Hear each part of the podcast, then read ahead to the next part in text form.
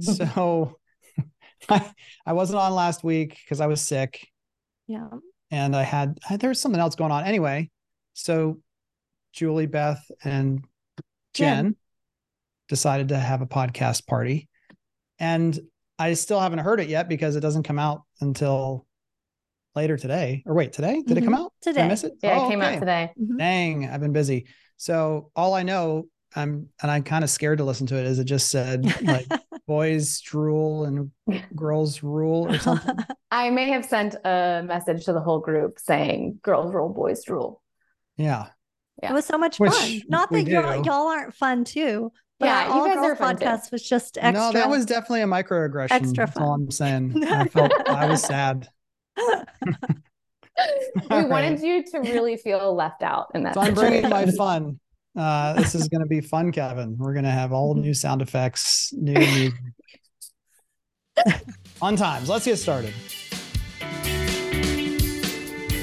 Welcome to Market Proof Marketing, the podcast from the industry leaders at Do You Convert, where we talk about the current and future state of marketing and online sales for builders and developers across the globe. We're not here to sell you, we're here to help you and to try and elevate the conversation. Is there a topic you'd like us to cover or a question you'd like us to answer? We'll do it. Simply send an email to show at doyouconvert.com. Welcome to episode 307. I'm Kevin Oakley, and with me today is Julie Jarnagin and Beth Russell. Hello. Hello. Who wants to start off story time today? Uh, I can start. Um, yeah, what is a wooble?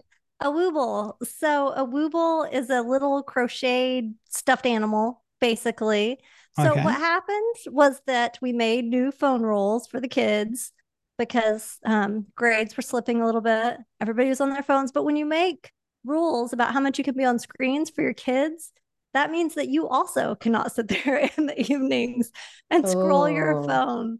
And so I was like, well, I need something when I don't want to read or whatever, another option to do. So I got influenced on Instagram.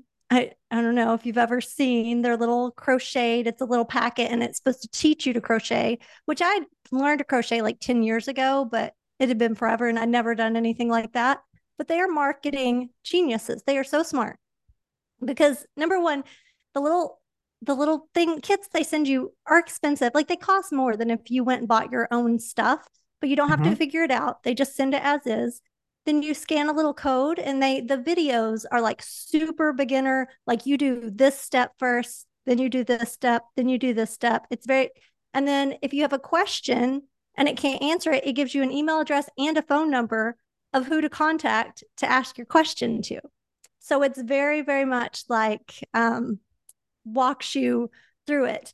And then Yeah. now I've learned that they always have something new because they have all these limited editions. Like they'll market to you like the Frankenstein that's only a limited time. And then I'm sure they'll come out. So they're just very smart marketers. And after I bought my first one, I was like, well, next time I make something, I'll just buy it all myself. But then you love it so much because it's so easy and they do everything for you and it starts with the little ring and everything that I'm like, they're smart. They're smart. I'm just going to send you my money because you made it so easy and so fun. Because you're you're not on your phone. Is the TV on, or is there music? Are we going Yeah, full ju- I mean, just- pioneer, like gas Well, I mean, lamps? they, and, no, the kids are around. So, I mean, it's like family time. They're doing whatever Okay. they're doing. So it's very, you know, it's whatever. We're all sitting in the living room. But it was one of those things like if you can't be on your phone and you're tired at night and you just want to sit on the couch, it's Mhm. like you don't Mhm. want to just sit on the couch and all like stare at each other. So it's nice to have something to do. So that's been my thing is a Yeah. Wooble. Um, No, so it was I fun. love it was that a fun that thing to learn. Of follow up and like detail that they provided and like and then a resource for help because I was that person that tried to teach myself to crochet. Me and my daughter Mhm. were both like on a mission and we're going to learn how to do this. And I could get like the first row and the second row, but like I tried to build a square and I was just like I'm I keep doing the wrong thing. I'm losing count. I, and I'm watching this video, but it's not helping. And then I just gave Mhm. up. Yeah. And then you So it was find one video that helps and then you can never find it again, you know, because I went through that too when I taught myself. So um, they're smart, smart marketers. And now I want to Yeah. try them. You're influencing me. I know. I'm influencing And- people. People have messaged me. I did The- message you. I saw it and I messaged you. I'm always the genius of artificial scarcity, which is again part of what presale without fail is built around. around information in in that case, um, and actually maximizing the true uniqueness of each and every home site. But like, how many are they really limited by how many Frankenstein's they can create for you Yeah, to no. crochet together? Nope. No. Yeah. But it's just like the McRib or anything else. It's like back for a limited time. The Shamrock Shake, the I'm sure the Grimace will be back at some point. Mhm. Um, yeah, it, it- more people should do it. Why not have a limited edition floor plan Yeah. or or Ooh. standard a limited edition standard option or optional Mhm. option? hmm That's cool. I like that better than limited incentives since the incentives are never limited. Yeah, and again, just because you're saying limited doesn't mean it has to be truly limited. Mhm. It's just how you talk about it. I love it. Yep. Beth, what do you got? Um, I had a really great conversation with a marketer this morning who is struggling to find that marriage between making salespeople feel involved and as though they have influence over not marketing, but things moving. Con- con- they they have contribution. They want to feel as though they are contributing and setting boundaries of what their contribution sh- should look like. So I had this epiphany moment during the conversation of it's like when you have a buyer come in and they want to make a change to the house or they want to put their own personal twist on the house, you do that within boundaries.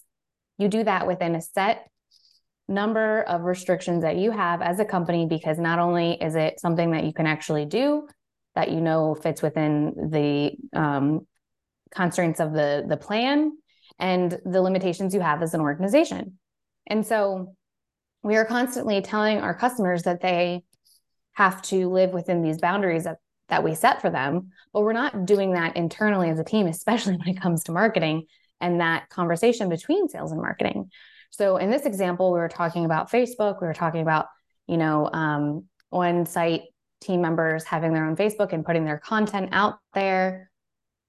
And they should do that within the boundaries set by the marketing team because they are representing the brand and the marketing team should be the protectors of that brand.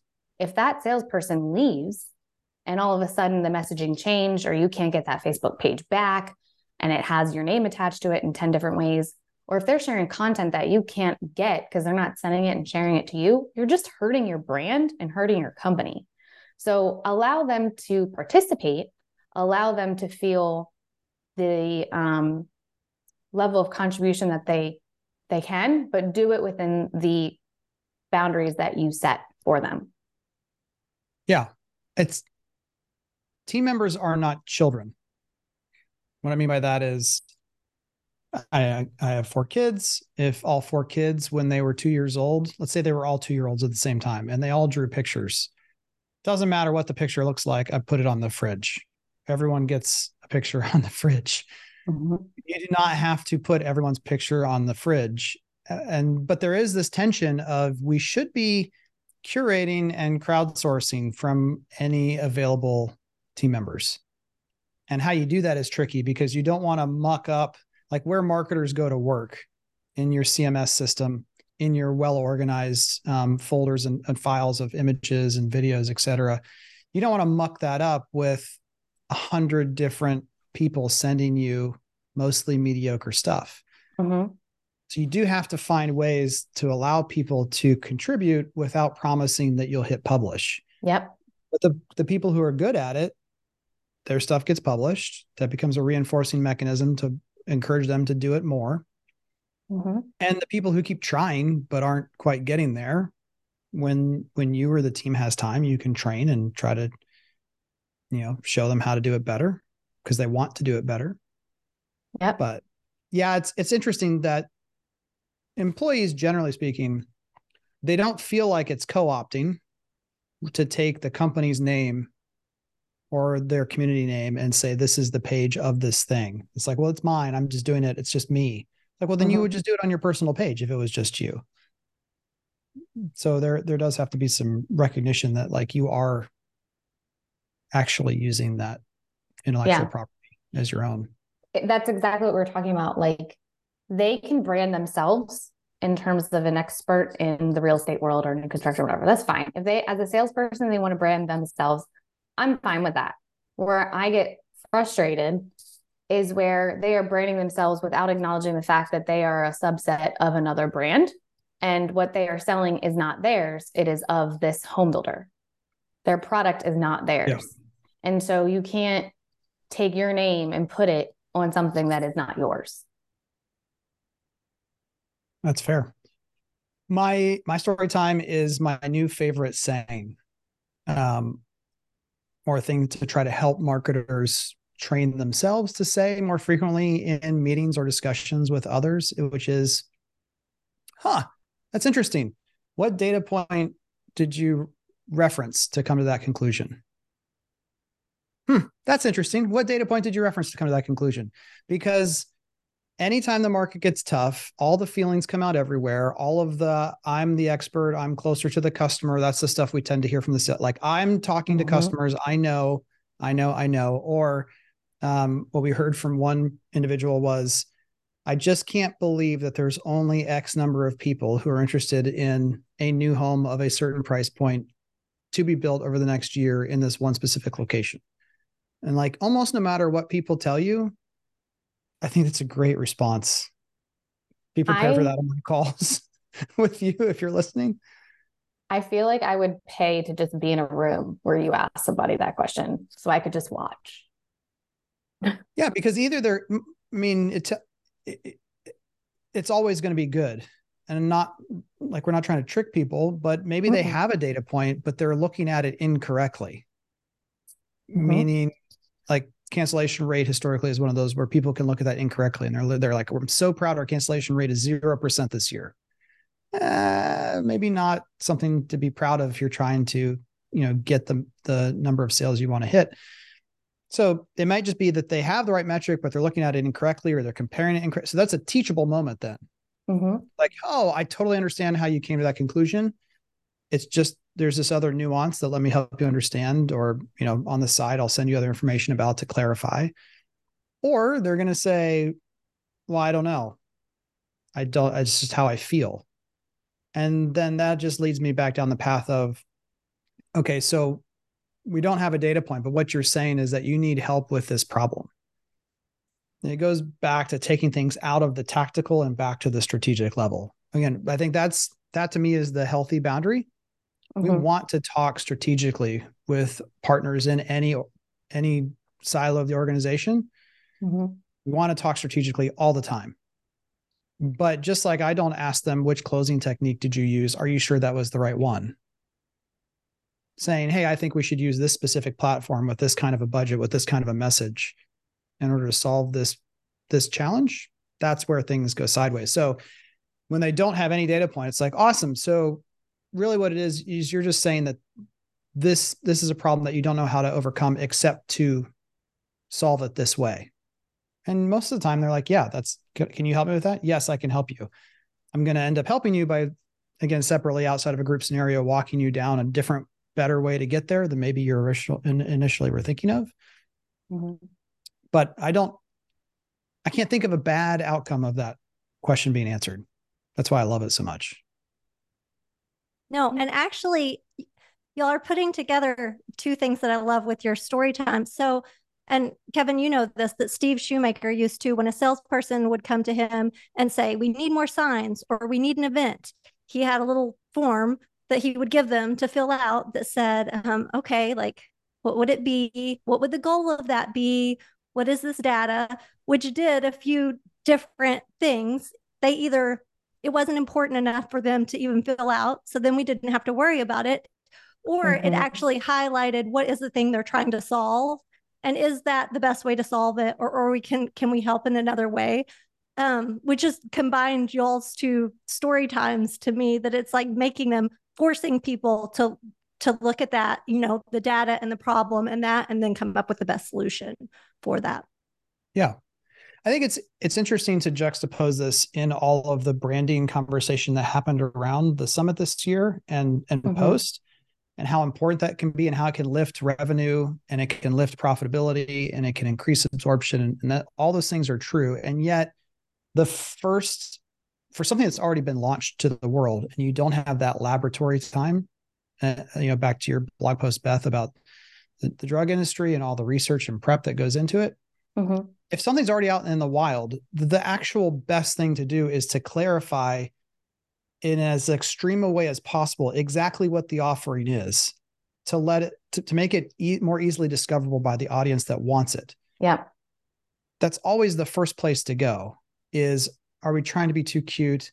Are we trying to overcomplicate this? Are we maybe semi embarrassed of something that we don't want to talk about? Instead of just saying which you would never say it this way we are the least expensive cheapestly built home that will allow you to have roof over your head in the school to church you want mm.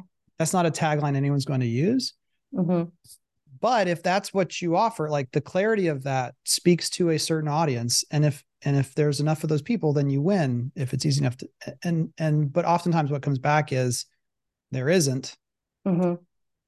and that's when people think we're just going to you know jedi mind trick them into purchasing something that they don't want or can't afford are you guys seeing the same in your builders data that i'm seeing because this came up twice today with mine of the broad messaging incentive versus the like you just talked about the very specific messaging incentive right now.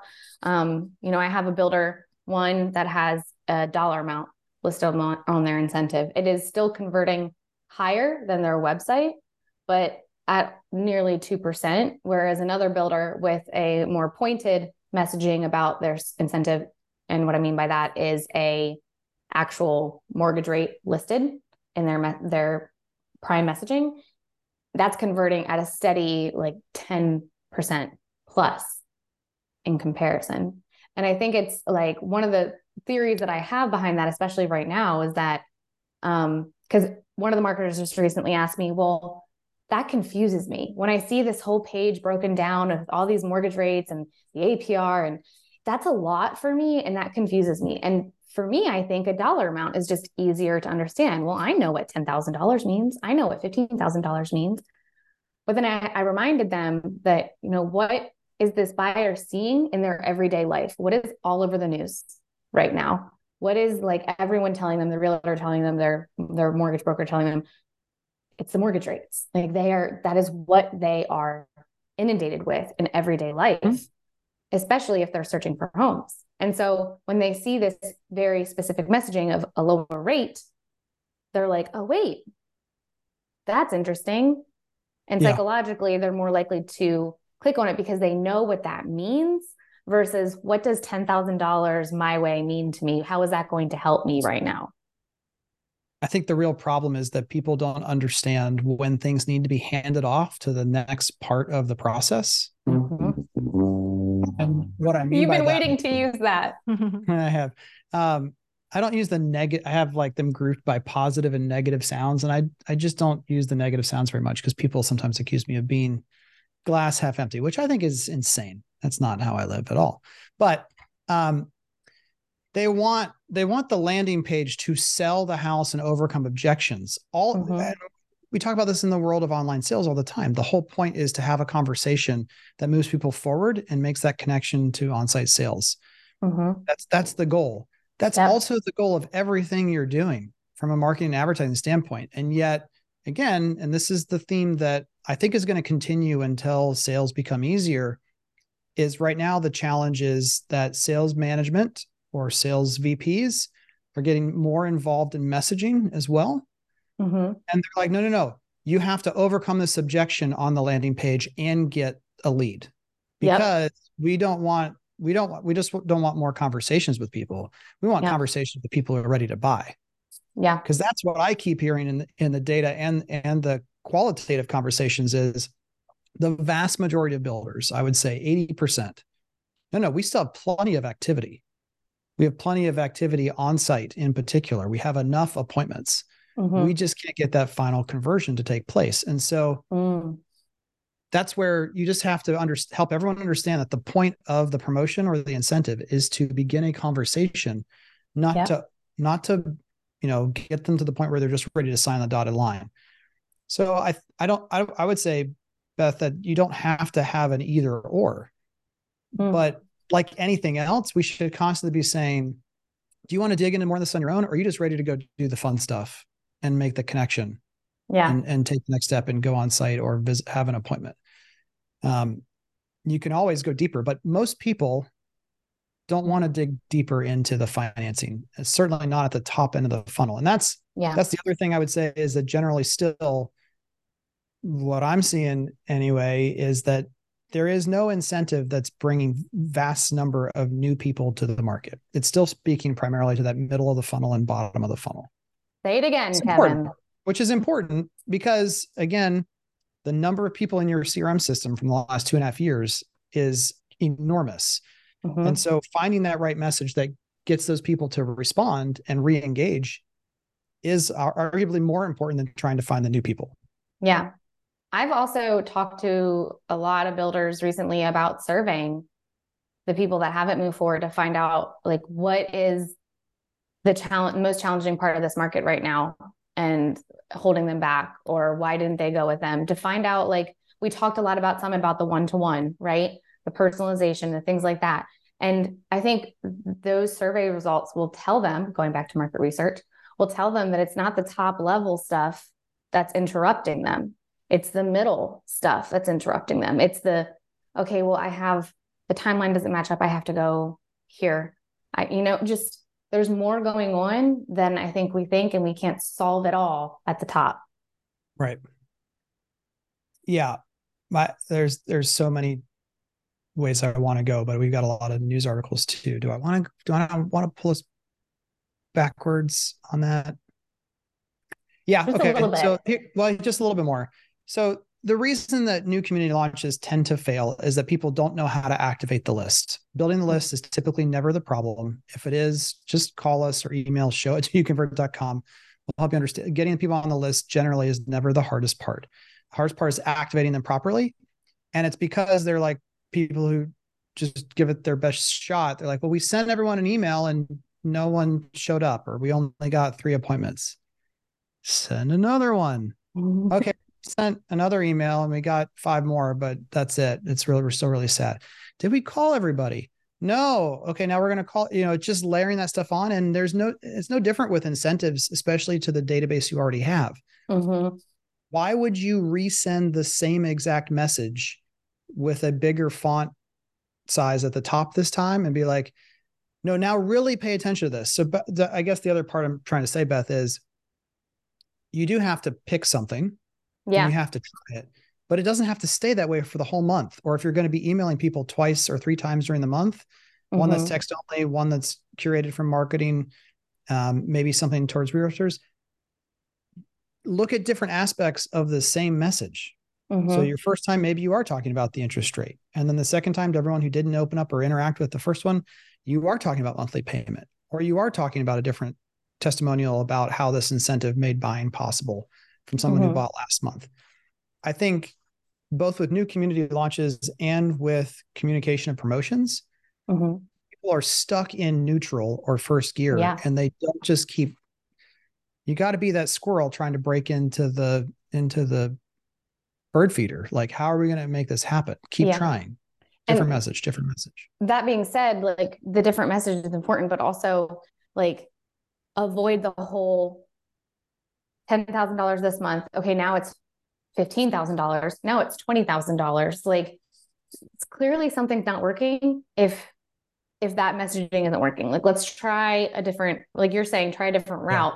Don't just keep going with the same route and upping the dollars because that is not resonating with them. yeah i saw someone um, is offering real estate agents a 5% or 6% commission i'm just like oh my that's like classic in those markets that are struggling by the way Mhm. um, you all know who you are. All, all of the builders that we work with have said, yeah, I've reached out to to the general real estate community, and they're all like, we got no buyers for you. Like, there's no one here. We don't have anyone to work with ourselves. Yeah. So giving them extra money isn't making people show up for them either. Nope. It's it's bizarre. Yeah, the the joke in art school was if you can't if you're not a good artist, do it big. If you're really bad, do it red. And if you suck at art, make it big and red. And it's just like just scream out louder, bigger, stronger. Yeah. Oh, that's great. All right. First up from searchengineland.com. And uh, Olivia, if we can cue in uh, Eminem's uh, song like "Guess Who's Back" or "Controversy," we need a little controversy. Here's some controversy. Google is accused of downplaying ad price manipulation. So they're being sued. They've got a couple different problems right now. Google does around um, antitrust and also this um, inflation of ad prices. Some advertisers believe that Google is quietly inflating ad prices by 100%, a stark contrast to the 5% suggested by the search engine. Um, the search engine has admitted at the federal antitrust trial that it frequently inflates ad prices by as much as 5% without telling advertisers, sometimes 10. And everyone's saying, yeah, baloney. We think it's up to 100. Now, I want to get your two takes, but I just want to, for, for the audience, Google's take on this is basically, hey, you're telling us what your maximum cost per click is, what, what you're okay with it being. And so you know, we might just add a little bit, but it's still going to be under what you told us you were happy to pay per click. So mm-hmm. all is fair, right? And it's just five, 10%. It's like a rounding error. Well, number one, it's just the fact that there's no transparency, that you're saying it's one thing. We're calling it an auction, but it's kind of an auction and it's kind of we're setting whatever we want. Um, the second is, is that that's tied into that they're they're inflating the things to meet their own revenue goals. Um, mm. which I mean, obviously that's a conflict right there yeah. that doesn't help um, advertisers. And then also, I just wonder. I don't know if I'm explaining this right, but really they're setting pricing on impressions where we're looking at it as just clicks. If it was a pure auction, it would feel like it was just clicks, but how they're raising and lowering prices without telling us is more on clicks and ad quality. That's... So I think they're trying to say, well, we're just mm-hmm. trying to raise the quality, but it's leaving us out of that equation. You know, the advertisers out of the equation. They're benefiting themselves with that. Yeah. I wonder I think I I think I follow where you're going there. You went as nerdy as you can get, which I for, love. For me. no, just just period. Because uh, I, I was like, again, I'm like the cat hanging on the branch. Like I think I know what she's going. I think maybe this is also just Google doing a terrible job of explaining. Because mm-hmm. to your point, it's not just who bids the most money.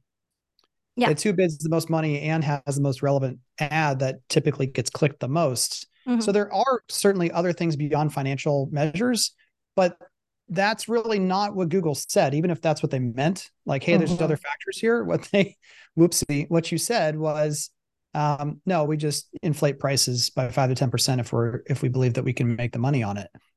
Now, Google, by the way, you know, of all of the major tech organizations, Google generally scores pretty well in trust with consumers, and I can't explain why.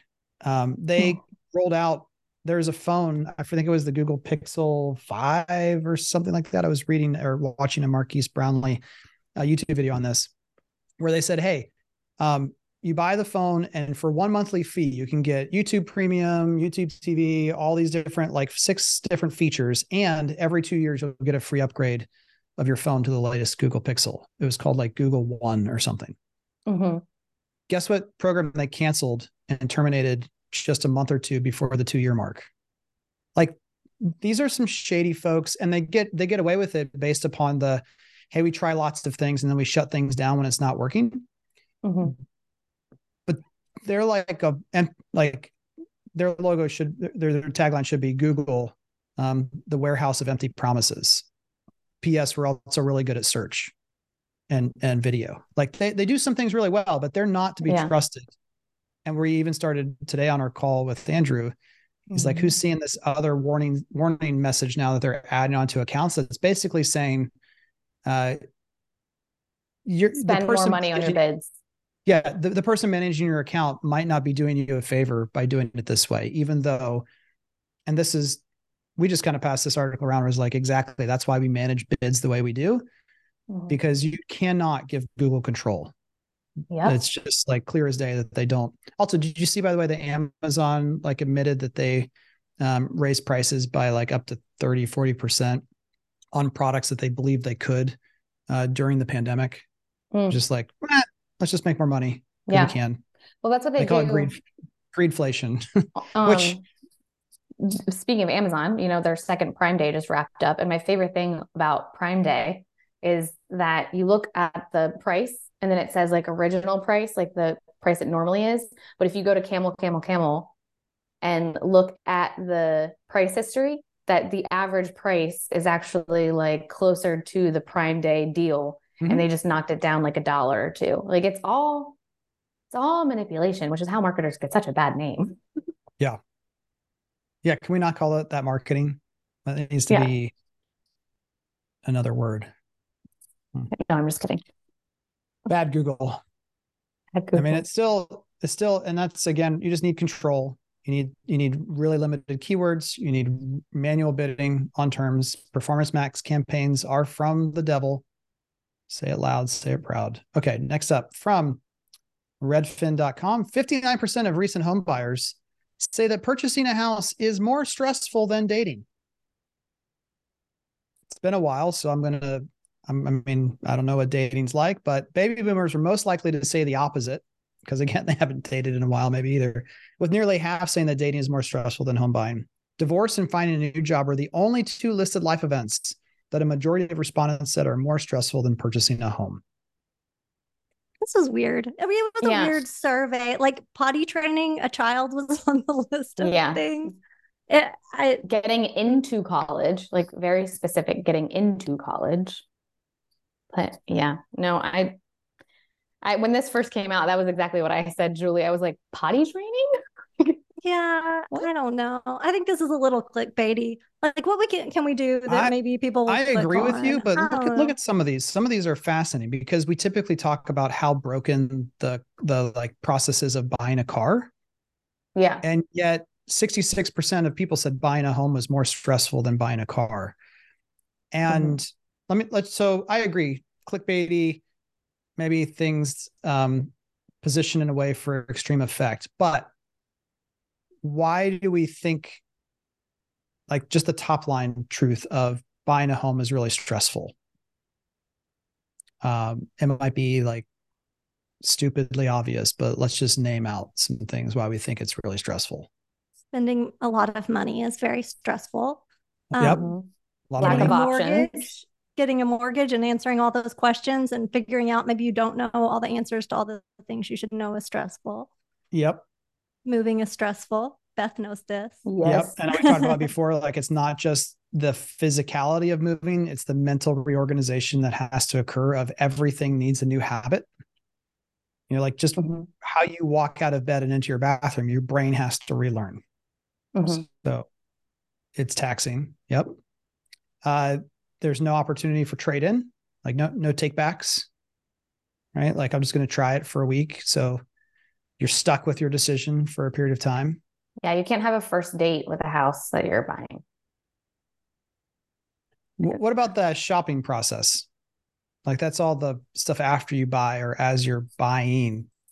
But that's where you're like lack of options, Beth. Yeah, lack of options right now. I mean, um, if, to the approval of many builders, that new construction is the way a lot of people are going, just because the lack of resale inventory available or affordable resale inventory that's available, um, and affordable factoring in mortgage rates, of course, um, and and just like, okay, well, if I have to move, what is out there? And I'm seeing on my street right now the t- trouble of selling their house if they have to sell their house in order to move to this new house. Um, that is very stressful. I think just the the interaction with humans generally is not good. I'm just saying again, getting phone calls to be returned, getting Mhm. questions answered, feeling like you're not a bother when you do have a Mm. question or need an answer. That's a whole I- can of worms. so I, I guess to me the bigger thing that i think is interesting to think about in relationship to this article is is the reason how much of this is stuff that we could be doing better Mhm. versus to the, a lot of things we went to early on of it's a lot of money it's a big decision you can't redo it quickly those those things we can't necessarily change but th- like if you if a builder did all the things just all the things to make the experience as good as possible Mhm. do you think home buying would still be top top of the list other than dating? Hmm. I don't know. I don't know how to answer that Yeah, and because without biases. exactly, and because it's not just home builders too. You know, it's a, the existing world too. So we can fix our little, or we can try to fix our little Mhm. corner Yeah. of the world of home buying. But can we fix, you know, dealing with realtors and losing out on a house you thought you had Okay, and I- the I think I'm mortgage being- process? Some people would say I'm being stubborn on like sitting on this awkwardly, but let me just shift it to something else that, that you both know way more about than me. Giving birth to a child, is that stressful? Yeah. depend- yeah. like I, I don't know the situation where it isn't because and again from from my stupid vantage point it's like we've had great hospital experiences we've had good nurse experiences we've had good Mhm. food experiences we've had good comfortable uh beds like all the things you can take but it's there's still because of the amount of change involved Mhm. i actually don't i'm not trying to go negative but i, I don't think it's pot i think the stress will always be there it's how you manage and respond to the stress versus trying to take it away maybe that's where i, I think a lot of the focus is like we're going to do these things and remove all the stress Mhm. Well, and a lot of the stress comes, the stress is the uncertainty of not knowing how it's going to go. So it's, so it's going to be, str- even if it goes great, even if your Mhm. house has no problems, you don't know that beforehand. So you're going to stress about all the problems that can happen uh, bef- yeah before it Yeah. happens. and that's why moving has been consistently consistently one of the biggest stressors in someone's life and it's because just the simple act of moving is stressful enough but then right now you're layering in a lot of other issues that the stress is never going to go away like you both just said.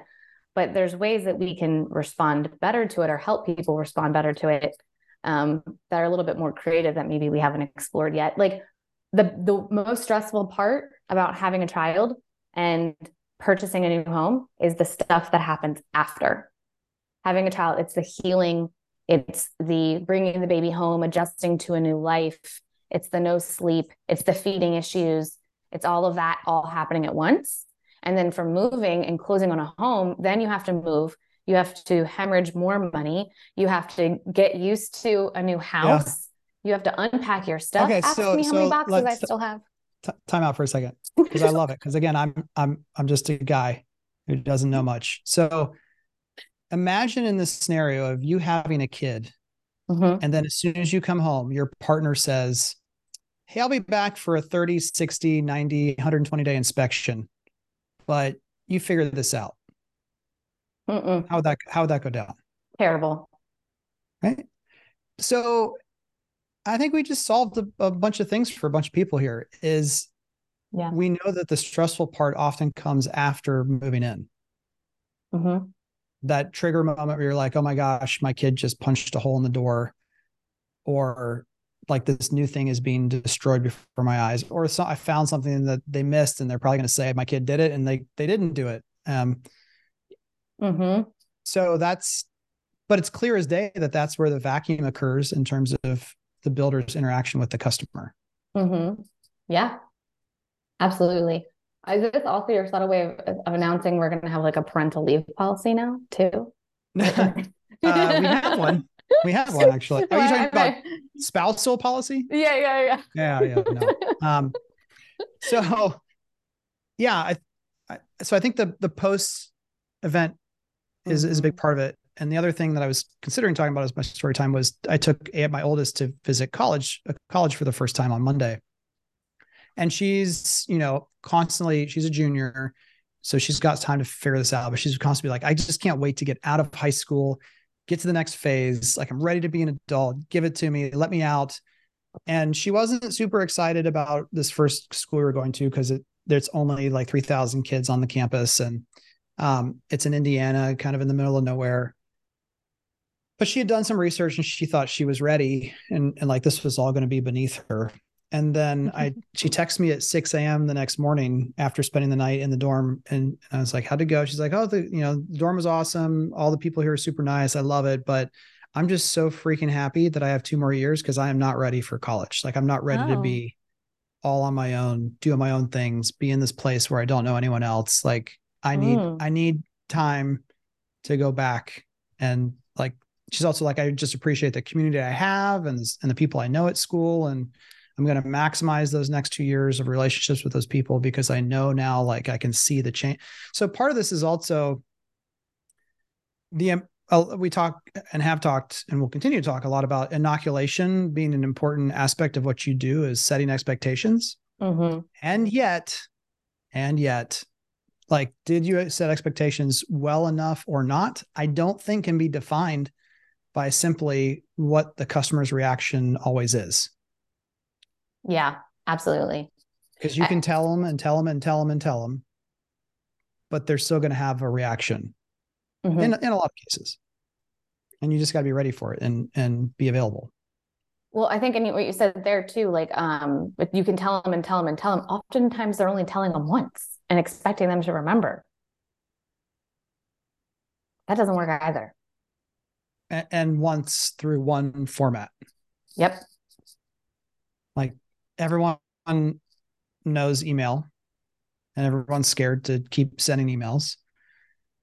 And you do have to make sure it stands out above the clutter. But the number of emails that I get just from my kids' school on a weekly basis, Exhausting. and then you know, you're you're you get one email from the builder about an important milestone that gets sent to spam or junk, and and then you're just internally your team is incredulous. Like, don't why don't customers just understand they need to come prepared for this thing?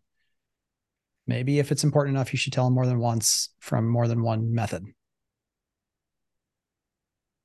Where's your sound right, effect? So from nowbam.com.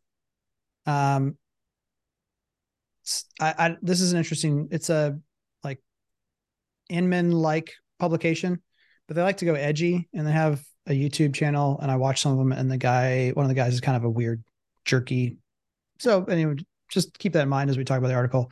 But Homes.com has claims. This is not the headline, but I'm adding this. Homes.com claims it has hit 100,000 monthly visitors. Mhm. Zillow's rivalry heats up. So Homes.com is uh, owned by CoStar, and their goal, they say, uh, Andy Florance is the CEO, says, "Hey, we're going to be the number one syndication platform for residential homes." And they claim that they hit 100 million unique visitors uh, last month. Realtor.com and Redfin reported 74 million uniques. That would put them in uh, second place, and Redfin reported 52 for the quarter. Um, so that, that's by the quarter, and they're saying 100 million in a month.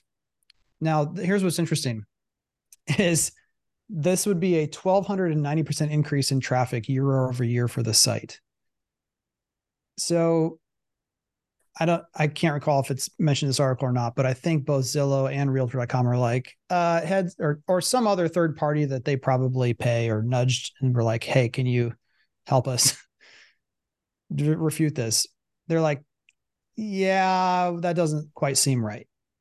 Because the prior month they had like 70 million, where I should find the exact numbers, but basically they increased by like almost all of the traffic that realtor.com gets in a month by a month, is Mm, what they're claiming. mhm. So take it with a grain of salt, but they are, everyone does seem to agree that they are trending. Now, have, have either one of you spent any time on homes.com? Mhm. Just I after actu- reading this article, I I went and searched actually for it. had been on there because I used to use the HomeSnap app, Mhm. and Mhm. Homes.com is now they acquired HomeSnap or whatever. And so when when I went to go use the HomeSnap app, it was like, we're now Homes.com. You got to go download a whole new thing and all this stuff. And at first I was like, nah. But then I looked at it, but then it didn't have the same amount of data that I used to get in the same format. So then I was just disappointed. And Yeah. I did go Google um, homes in Mandeville, Louisiana, which is where I le- uh, live, to see if they came up in the paid search, which they did. So also, you have to wonder how much of this is just did they take one month push as much advertising dollars as they could in that one month Right. Mhm. uh, because Zillow doesn't didn't come up in the paid search, and I mean maybe they do have some, and it just didn't come up in that one. But um, and just pushing that one month to have these numbers to show investors and all those different people. So it doesn't mean that organically more people are going there than Zillow. Like there's ways they can weight those Sure. numbers. Sure. And there already are platforms that um, we know basically get almost all their traffic from paid activity, um, na- names that you would know. I think what's really interesting about their approach is, um, and I'll share it for those of you watching the video. This is a, a listing nearby, and they say shots fired to uh, to to Zillow in particular. I think no Yeah. fake agents on Homes.com. so it shows the listing agent, Buffy Patterson, her phone number, and then it says no fake agents. We connect you directly to the listing agent who knows the home best. No cold calls, robocalls, or spam from random agents. Mhm. And that's their whole thing is your listing, your lead. And their belief is that the best customer experience is to get you in touch with the person who knows that home the best. Mhm. Are all agents the kind of agents we want to work with who really do know the home they list really well inside and out? Not necessarily. I think that's the first kind of flaw. And the second is if Buffy doesn't pick up the phone, Mhm. it doesn't matter if she's the most knowledgeable. So Yeah. it'll be interesting to see how their strategy pushes out. But From a consumer standpoint, I appreciate that message better than the message that they're pushing. And I even just sent you all in the chat that we'll have to provide on the notes, but on their website, they are pushing the same message of we are the fastest growing site in the industry. They're have all these graphs and all this stuff of why they're so much better and they're moving so much faster. But like what you just said is like way more interesting to me from a both a realtor and consumer standpoint because I can't tell you how many times we would be moving and I'm just frantically trying to get any listing information that I can get before I talk to a realtor because I like to do my own research. And I would accidentally submit the question on Zillow's like promoted realtor versus the actual listing realtor. And pe- most Mhm. people don't know that you have to like go into the list. You have, there's like a small very particular place you have to click to actually get in touch with the realtor that is listing the property both rental Yeah. and um, resale. So i like that part from a consumer standpoint yeah, if again that person ever responds to you, Yeah. I just true they seem like, and anyone from homes.com who wants to come on the podcast would love to have you uh, to talk through this. It seems like they're just on the offensive to try to like swing as hard as they can and see what sticks. Like Yeah. just putting on here millions of free leads, Mhm. Billions in commission value. Yeah, what what's the data point you're using for that? yeah yeah There you good go. job There we're gonna use we're gonna use Kevin's question. Yeah. yeah It's like millions of free leads delivered since 2004 when we were HomeSnap or someone like, what does that, what does that mean? yeah it's giving desperate Yeah. Um, speaking of desperate from CNBC.com, the housing industry, in air quotes, urges Pow- Jerome Powell to stop raising interest rates or risk an economic hard landing. This, this, whenever this stuff happens, I'm always just like, are we really spending time on this? I mean, I guess people should do it. It probably is helpful, but the National Association of Home Builders, the Mortgage Bankers Association, and the National Association of Realtors all wrote to the Fed to convey profound concern about the industry. The group asked the Fed not to contemplate further rate hikes and not to actively sell its holdings of mortgage backed securities. Uh, not selling securities would, in theory, help hold down uh, mortgage rates. And obviously, not increasing short term rates might also help mortgage rates. But it just is like Jerome Powell doesn't work for you. So it's kind of like my neighbor. If I if I had a neighbor who would be like, "Hey, I'm going to write you a letter and I'm also going to get the local butcher to sign on. And we would like you to chop down that tree because we just think that tree is ugly. I'd be like, that's cool. Uh, you're, you don't own my land. So no, like I, I did, what does this really do? Uh, and- and great also, question Aren't they, aren't they all, I think all these three industry uh, things are also actively running messaging saying there's never been a better time to buy. It's like, wow, how's it both? I don't know. Can you tell I don't like political anything? yeah. Yeah. They had lobbyists that. that. needed something to do. It was like when the um all the people came together against AI. They wrote the letter against AI when like they've used AI forever. You know, it's kind of the same, yeah, the same feeling. Right. Also, the people who are against AI are the people who are already leading the field in AI and would like all comp- competition coming from other places to be harder. Yeah, mm-hmm. it's like a different but version of that. For those of you who are, are playing along at home with the AI game, like what Meta is doing with Llama 2, which is an open sourced LLM, is basically trying to say, hey, we're going to, if you're going to try to make it hard for the little guys to compete against you, we're just going to make open source AI software available for people to use that will build, almost taking a play out of Google's um, playbook with Android. Like, yeah, in Nokia, you you stink at building software to run phones. We'll just build software for you because we're a software company. Um, okay, moving right along from Inman, Remax becomes the third major firm to distance itself from NAR. Announcing details of its settlement in the bombshell commission lawsuit, the franchisor said agents and brokerages have the freedom to set and or, and or negotiate commissions as they see fit and will no longer require realtor membership as part of um, working with them or for them. So that follows Redfin, um, Anywhere, and now Remax, um, all saying NAR, we're not sure um, that we can continue. Well, we're saying we're not going to require membership. Uh, now, all these, remember, they in places, and we're going to have Rob Hahn back on to talk a little bit more about this. Um, mm. For those of you who couldn't come to the summit or missed uh, his session, because uh, a lot of people were sad that they they had missed that one.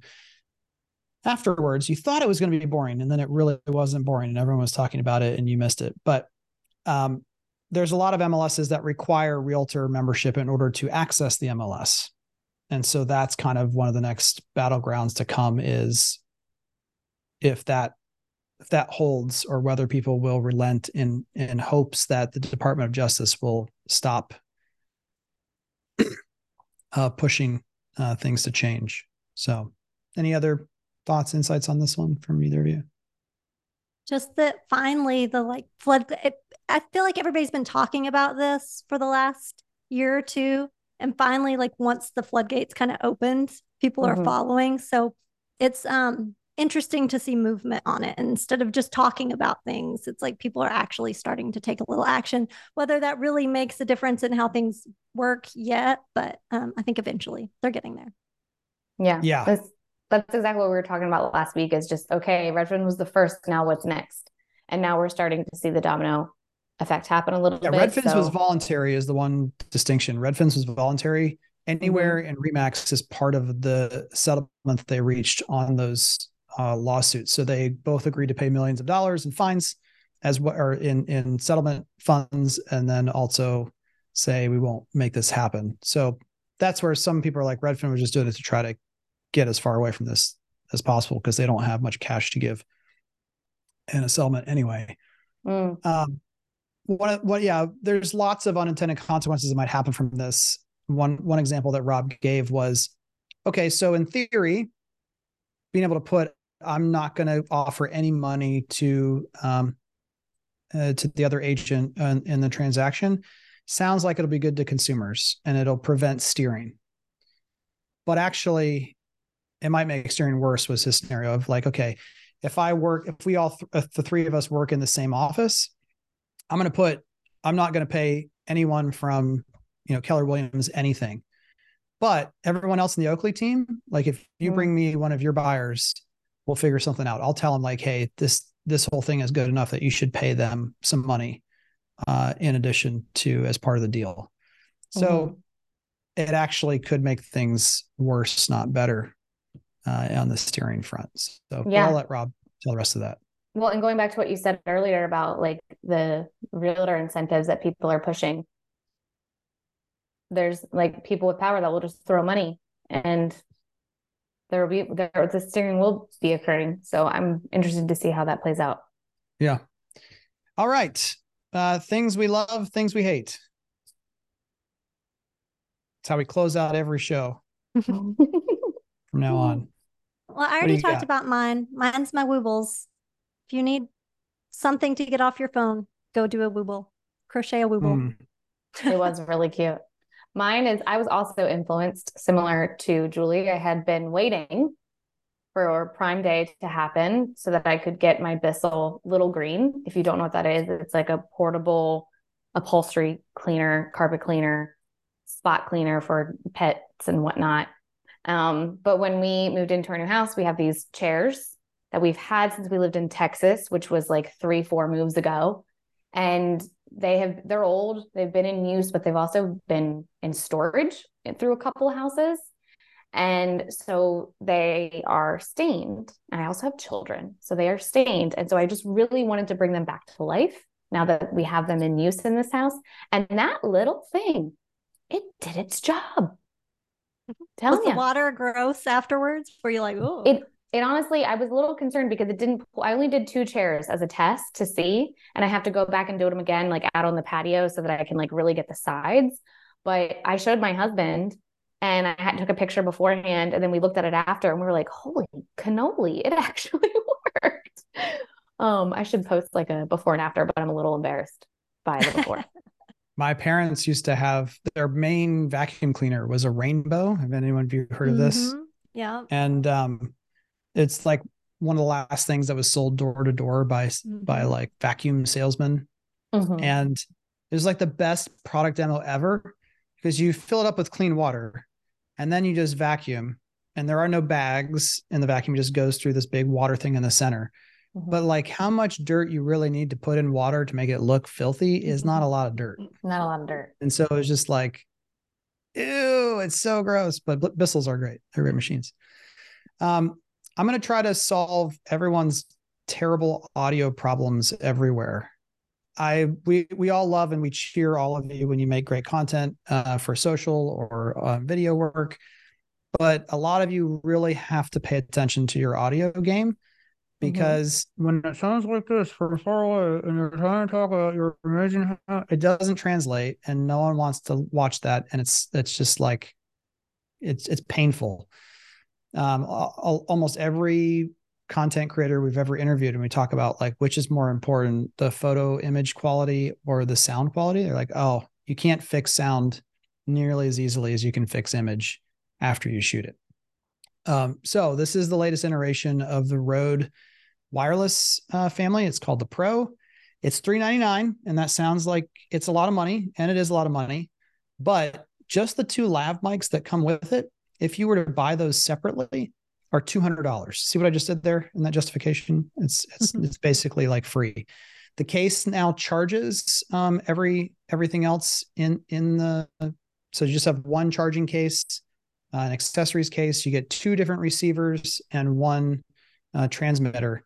So you put the one transmitter on uh, your camera, and it comes with all the cables to attach this to an iPhone uh, with a Lightning cable or USB C in Android. So these are the same things you'll watch on YouTube where people just clip and it has like a fuzzy uh, uh, dead cat on the side.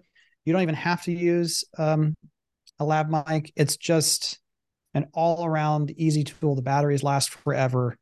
It also has um, uh, 32 bit float, which technically speaking, that just means they're yeah, best like, um, 32 bit float is just like super high uh, quality recording so that it can't clip at in terms of going too high or too low. It can cover all of the all of the sounds and give you the chance in post to choose what you want or don't want. So no more someone screaming in it just going crazy. Um, Mm. it has time coding to sync up with video. You're like olivia you're like yeah let's get some of those for Do You Convert. It's awesome. It's what everyone should have if you're doing any consistent amount of video work out on the field especially. Cool. thanks for listening. We'll see you next week. How about that? There we I like that better. See ya. Bye. see ya. Thanks for joining us on another episode of market proof marketing Can't wait for the next one? Or looking to connect with other new home marketers? Become a member of our private community, DYC All Access, which is 100% free and always will be. Get exclusive content not shared anywhere else, access to private events, and the ability to join a marketing impact group with other marketers like you around the country. Visit our link in the show notes or members.doyouconvert.com to join. All opinions expressed by me Andrew Peak, Jackie Lipinski, and our castmates are solely our own opinions. Now get to work and make sure your company is market proof.